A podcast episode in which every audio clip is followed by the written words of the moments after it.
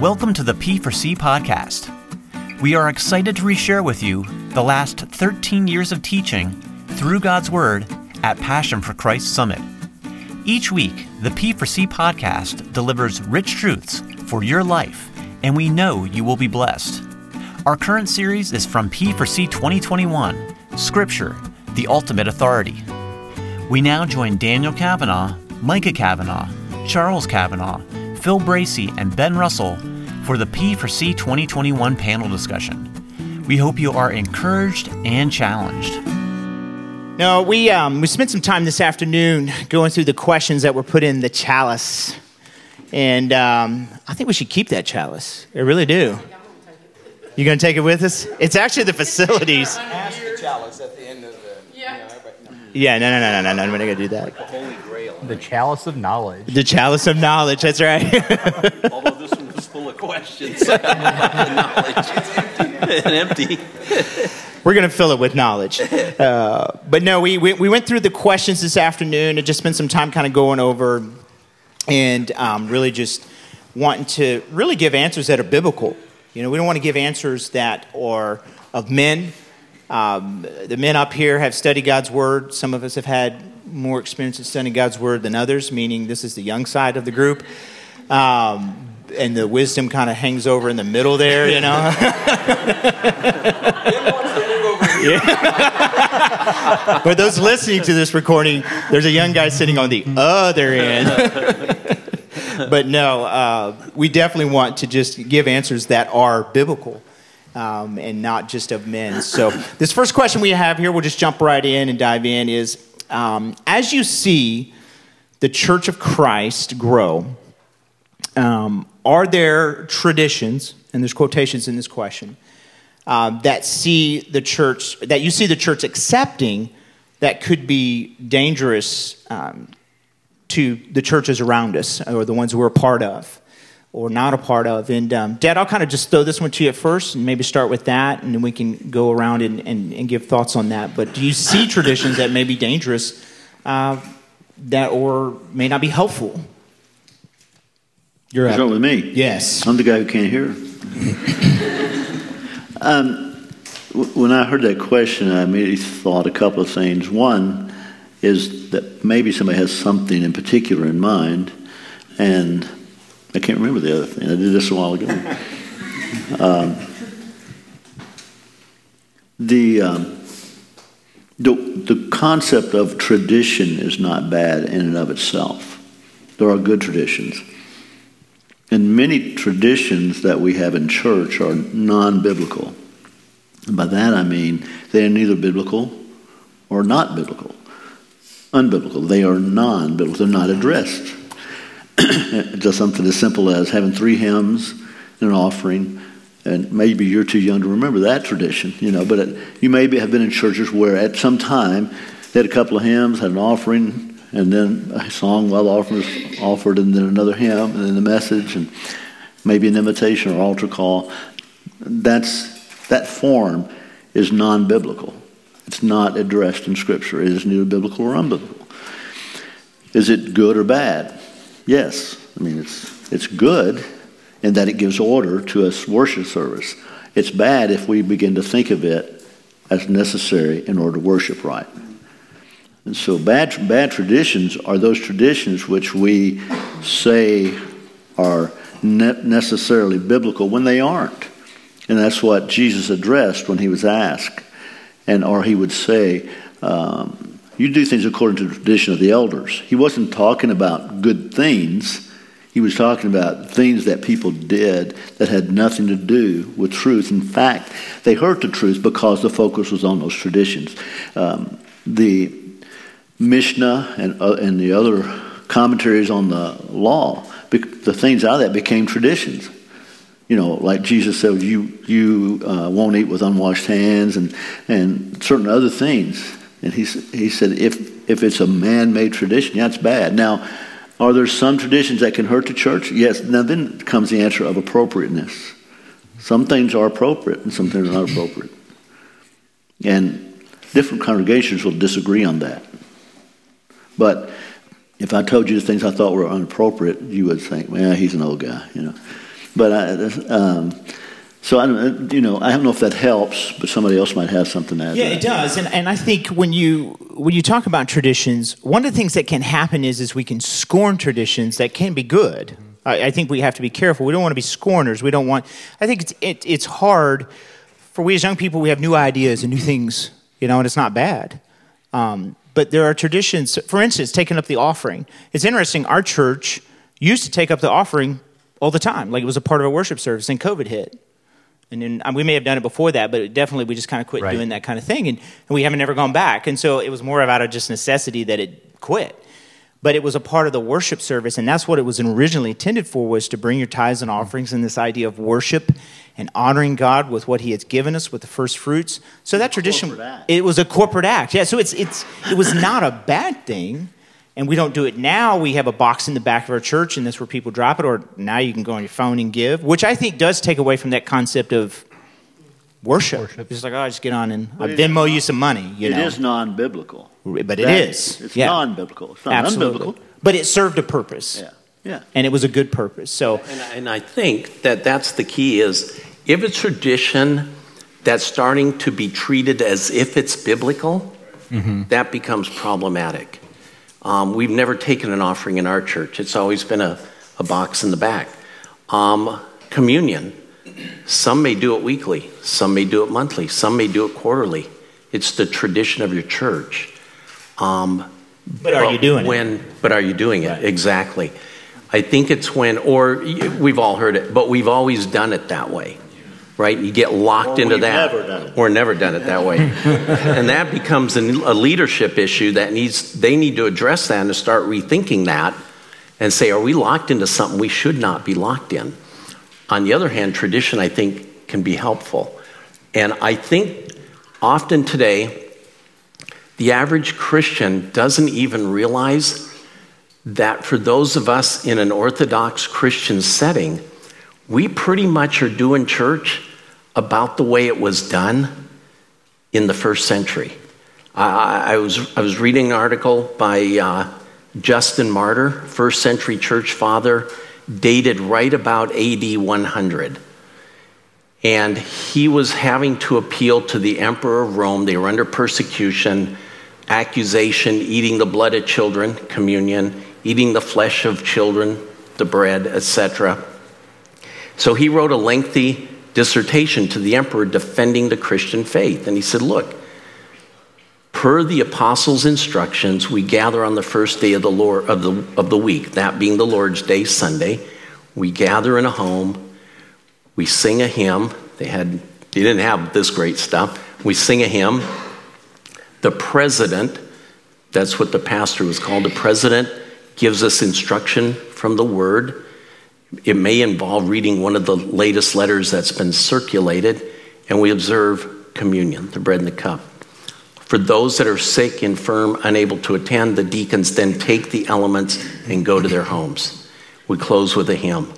That's pretty much how church rolled in AD 100 and changed, changed a whole lot from that basic premise to today. It's still tradition.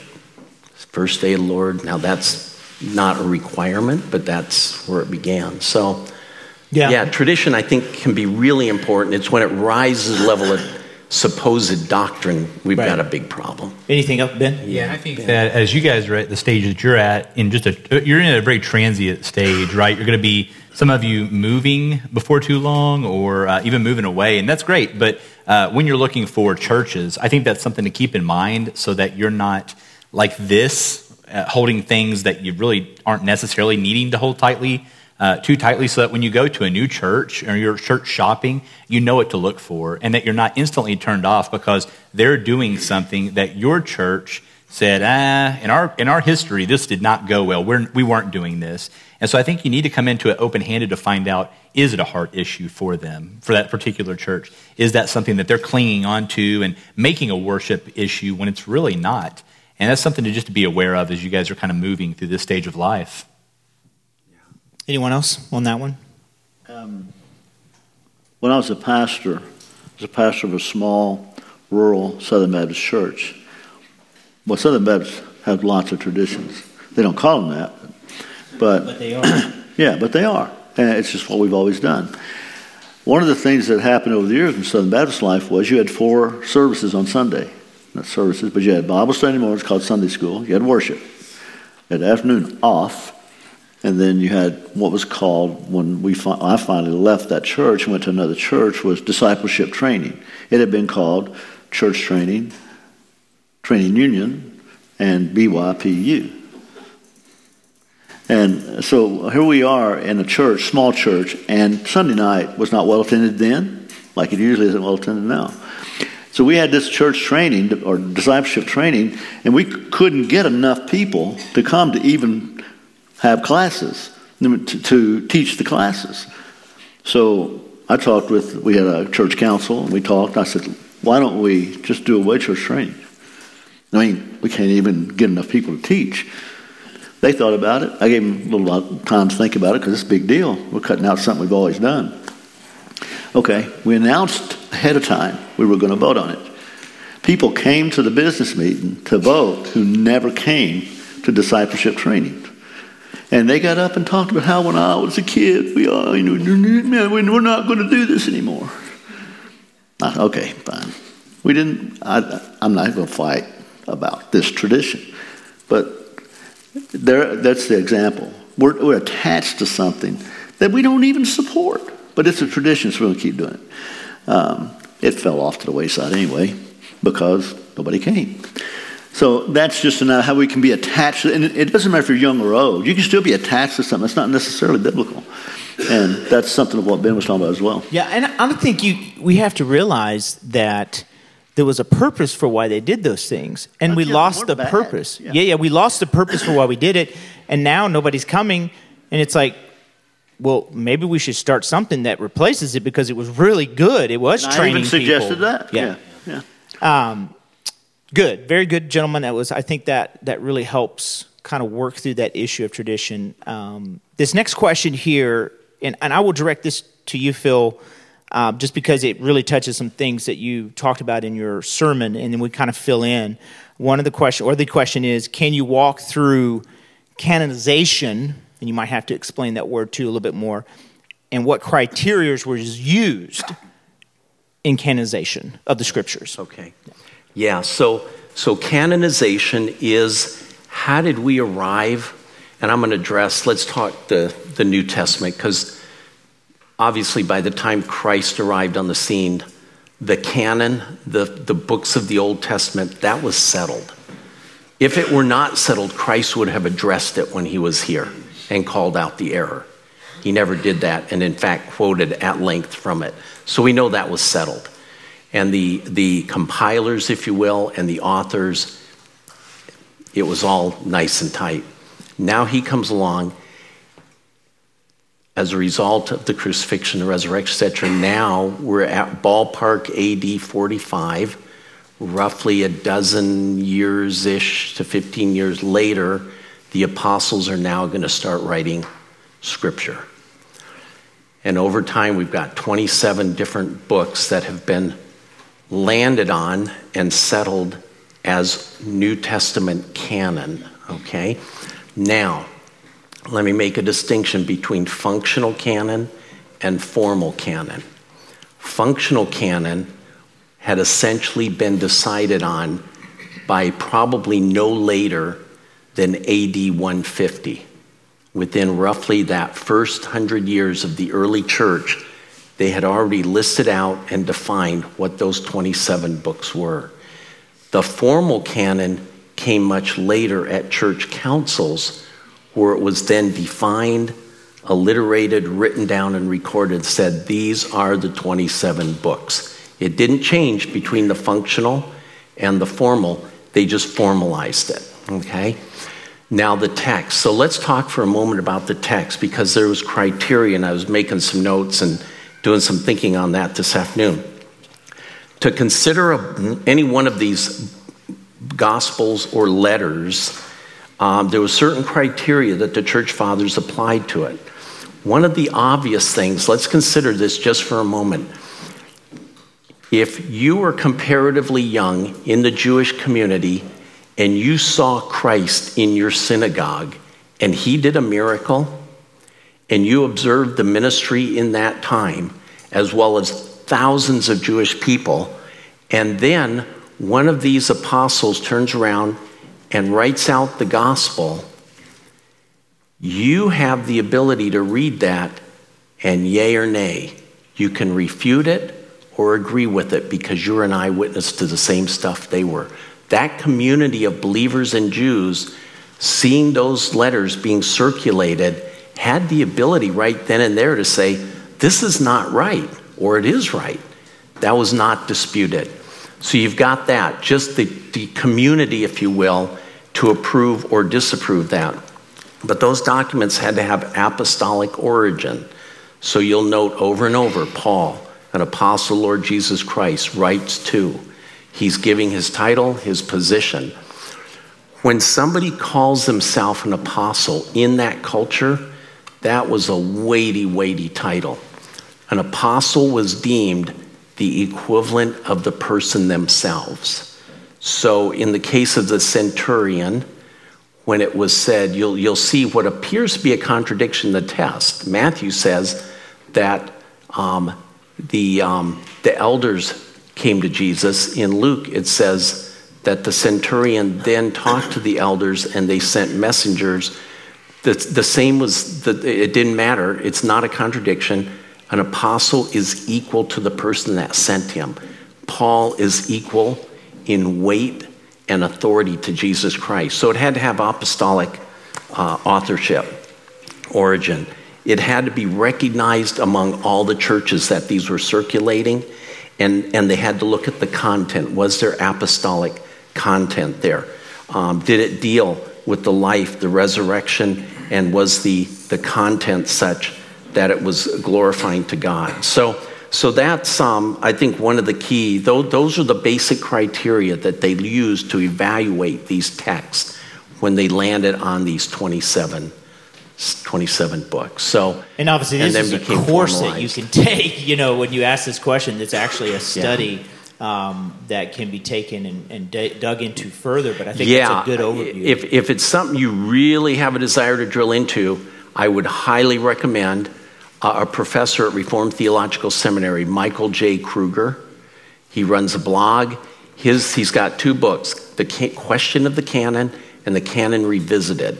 Um, they're each probably 150 pages or so, 300 ish total. For our leadership group, it's required reading. Um, phenomenal books. And he'll go deeper in those probably than you even want to go.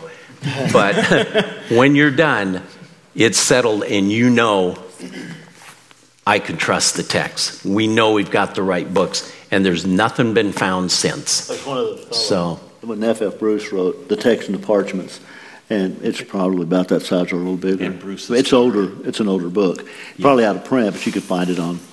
Yeah.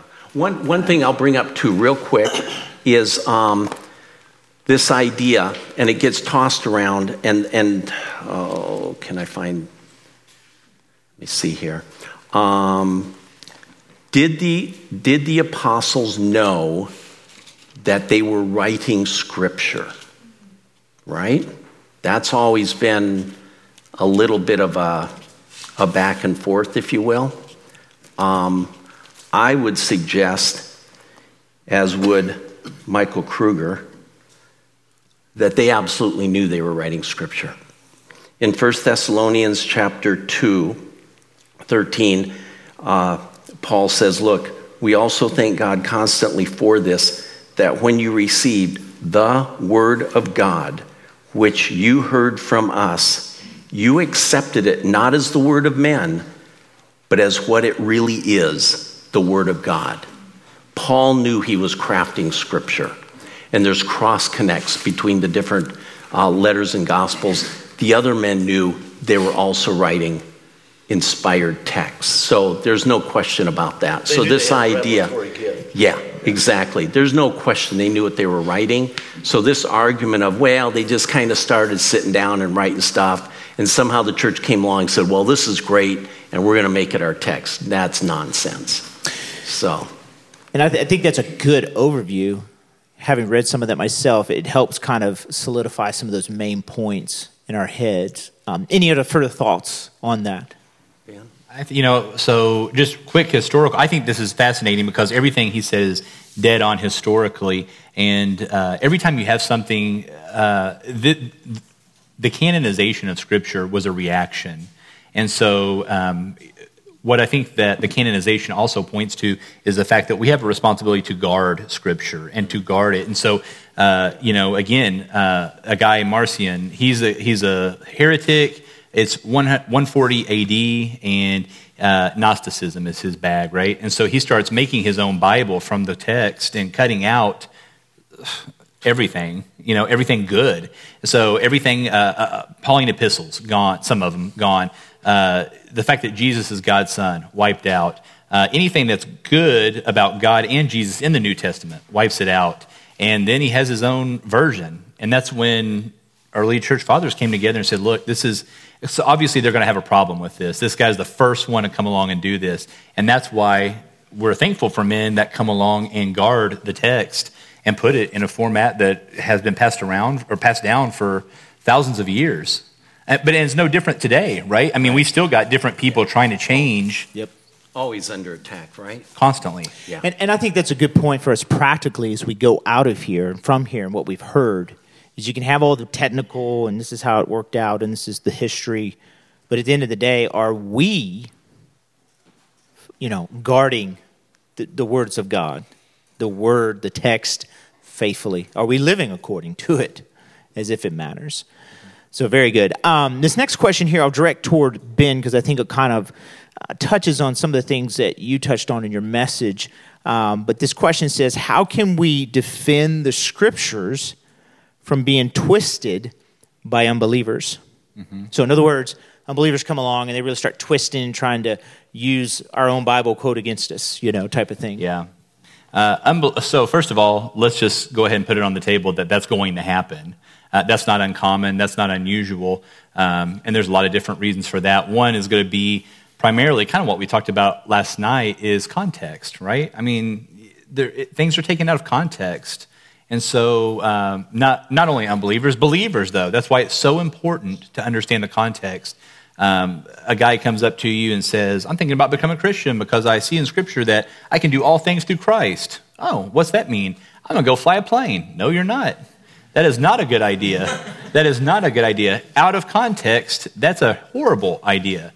And so I think that, again, context, it's not just for believers, but it's also unbelievers are taking things out of context. And so it's really, again, just to come back to that, really important for that. Um, I made a couple notes here. You know, one thing that I would say is, um, you know, they're not of the Spirit. That would be the other kind of the spiritual side of things, right? When we read Scripture, we rely on the power of the Holy Spirit to move in our lives, right? Uh, to encourage, to convict. We've, we've all had that happen at different times when we've read passages. And uh, he, that's what he does. It's one of the things, many things he does, and we'll talk more about that. But I think that it's really important to understand that uh, a person who does not have the Holy Spirit, a person who is not saved, you can't expect for them to make clarity out of something that is just uh, not supernatural, right? When we read, we read with supernatural eyes through the power of the Holy Spirit. They don't have that. So I would say that's another distinction and reason yeah. why unbelievers are going to mix that up. Absolutely. Go ahead. I would just piggyback on that. It's, it's, a question that's coming up in a minute, so I don't want to get into it too much. But we talked about this earlier. If you are well read in the scriptures, if you are studying God's word, you'll be able to see that and be able to. Because, I mean, if somebody says something and questions the word of God and you're like, uh, you know, eh, maybe you're wrong, but I don't know. And that's like Jehovah's Witness comes to your house and you hide because you don't want to talk to them because you don't want to, you know, you don't want to have to defend it when you're not even right. sure. You're like, what took me to a verse? How do I combat that? You have to get in the Word. Yeah, right. We talked about that this weekend. You have to be that's knowledgeable right. to do that. So, yeah. Any further thoughts? I had an experience as a young man. and tr- tell you the truth, I'm not sure if I was a believer at the time. I was raised in church, made a profession of faith. I professed to be a believer, and I sought to be a, a, witness. I had two men who were friends of mine, young men, boys who were friends of mine, and they were cool and smarter than Christians. And, you know, I would say God was all powerful. And so they wanted to show me how wrong I was, and they would say, if God's all powerful, can he do anything? And I said, sure, he can do anything. But can he pick up a rock bigger than he can pick? He can create a rock too big for him to pick up. And, well, I was stuck. Well, that's the whole point, right? It's the end of the discussion. It's not to come up with an answer. But what I, well, let me ask you, can God do anything? Anything? Can God lie? Right. God can't do anything. God cannot lie. He cannot sin. So, see, some of it was just my ignorance. It, was my, my, my unstudiedness to the point that I, I, I just thought I had to defend God. God could do anything. Well, no, God can't lie. He, he is not of the nature to lie or sin. Obviously, when I asked that, you shook your head, yes, because, yeah, I mean, we, God's all powerful. But we, we have to qualify answers. We have to wisely respond to things. Sometimes a question is not meant to learn anything. It's just meant to create an, to end an argument, to win an argument. My goal is not. I, a long time ago, I stopped having to win arguments. I don't, mm-hmm. I don't have to win. It don't matter. I'm good. There's there's freedom in that too. Yeah, there is a lot. Yeah. There's confidence knowing that the God we serve is true. So I think being able to come to that point, there's humility, there's freedom, and being able to engage. And even if they don't see it, again, coming back to that point of, well, they're dead in their trespasses and sin. what else would we expect? I've had that same experience with a Jehovah's Witness. I've had that same experience with a liberal professor in a Christian college. The same experience. And, and we need to think and think about what we say and think what Scripture really says about God. It's good. We'll move on to this next question. I'll kind of direct this one towards you, Micah, because the it, it, hits on some things you talked about to the guys, so you might have to give a little context in, in answering this question. Um, and I think Ben also touched a little bit on as well. But what are some ways to so- safeguard yourself from misinterpreting Scripture? So we come to the Word, we're studying the Word. This is kind of that question how do we study? How do we approach Scripture almost? So, what are some ways to safeguard against misinterpreting Scripture? Yeah. Well, uh, oh yeah, I got to use this. Um, it's interesting because we, when we talked about this earlier, we, we brought up hermeneutics, and so I wrote down what we talked about because I didn't want to forget it. Uh, hermeneutics is, is, is the knowledge that deals with interpretation of the text, right? And so there were three things uh, that we talked about. Scripture is the best interpreter. Uh, the text must be taken in context, and we talked a lot about context this week. In fact, we talked about it with the guys because, you, and again, we just talked about it a second ago.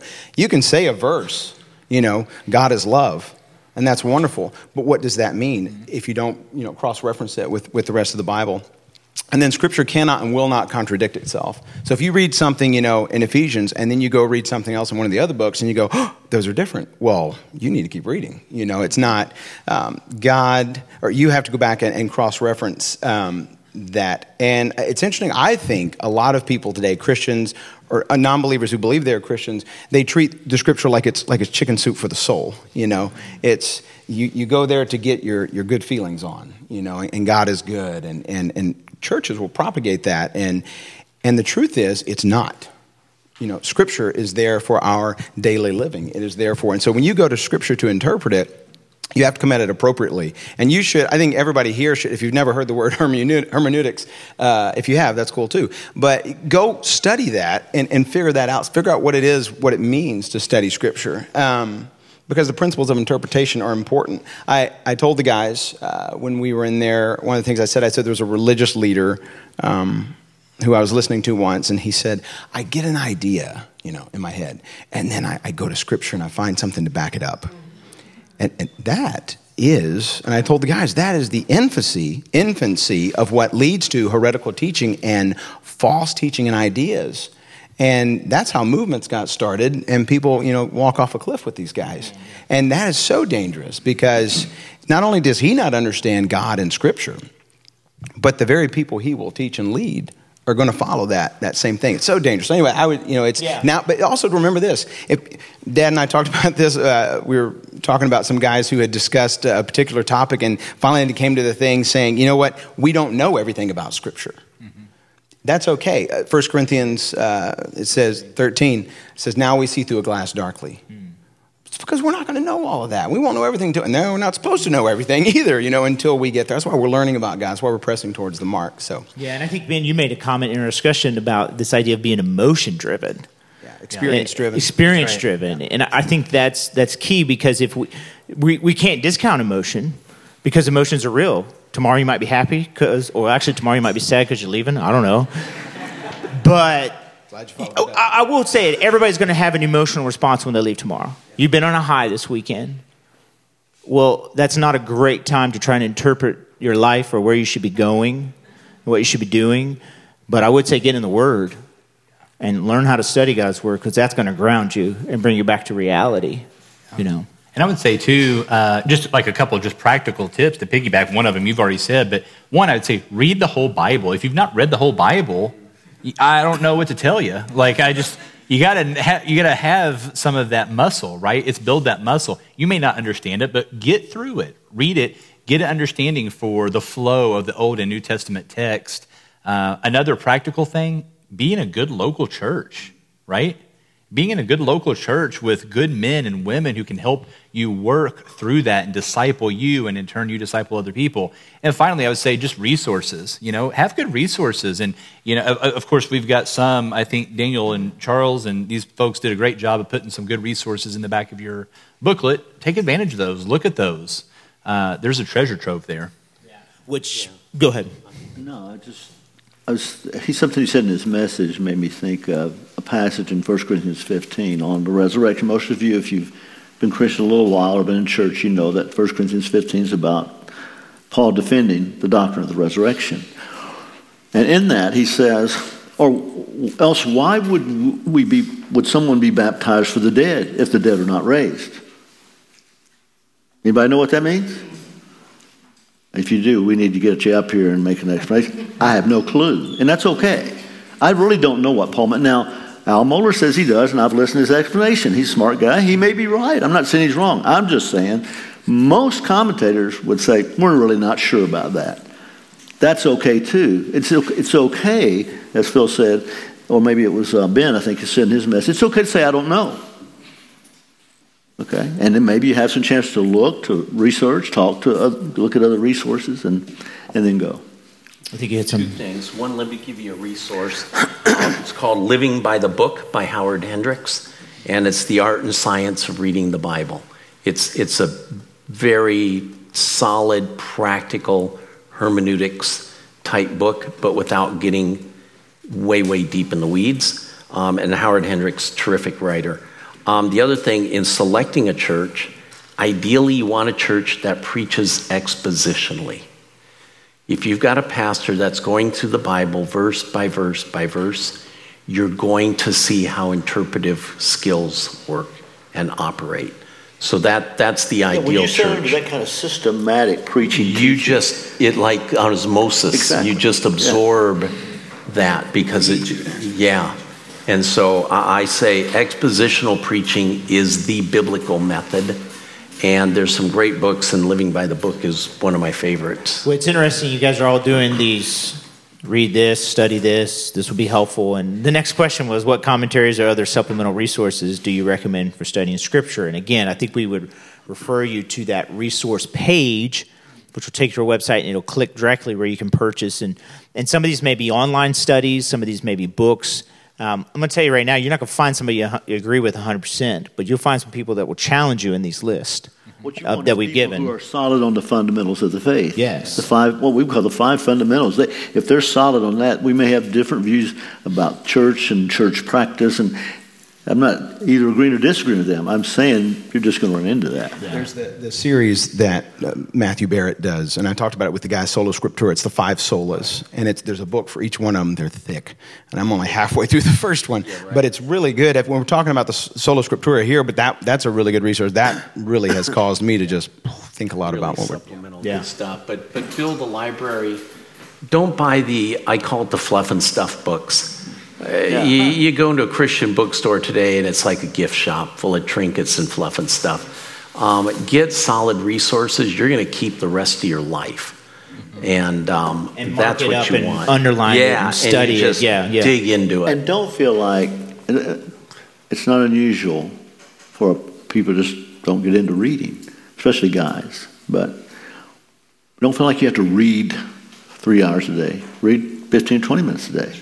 Just saying, okay, I'm going to take this book, I'm going to read 15, 20 minutes, or three days a week, or whatever. Just something that is somewhat achievable. One of the books, by the way, we were going to recommend, I think it's out of print, by Geisler, is uh, Christ, the Key to Interpreting Scripture. Good little book. You might find that used, and that's one to look at. Thank you for joining us this week. If you have questions about P4C, visit our website at p4csummit.org. Or you can email us at info at p4csummit.org. We hope you can join us next week on the P4C podcast as we listen to part two of this message. May God bless you as you seek to passionately live for His glory each and every day.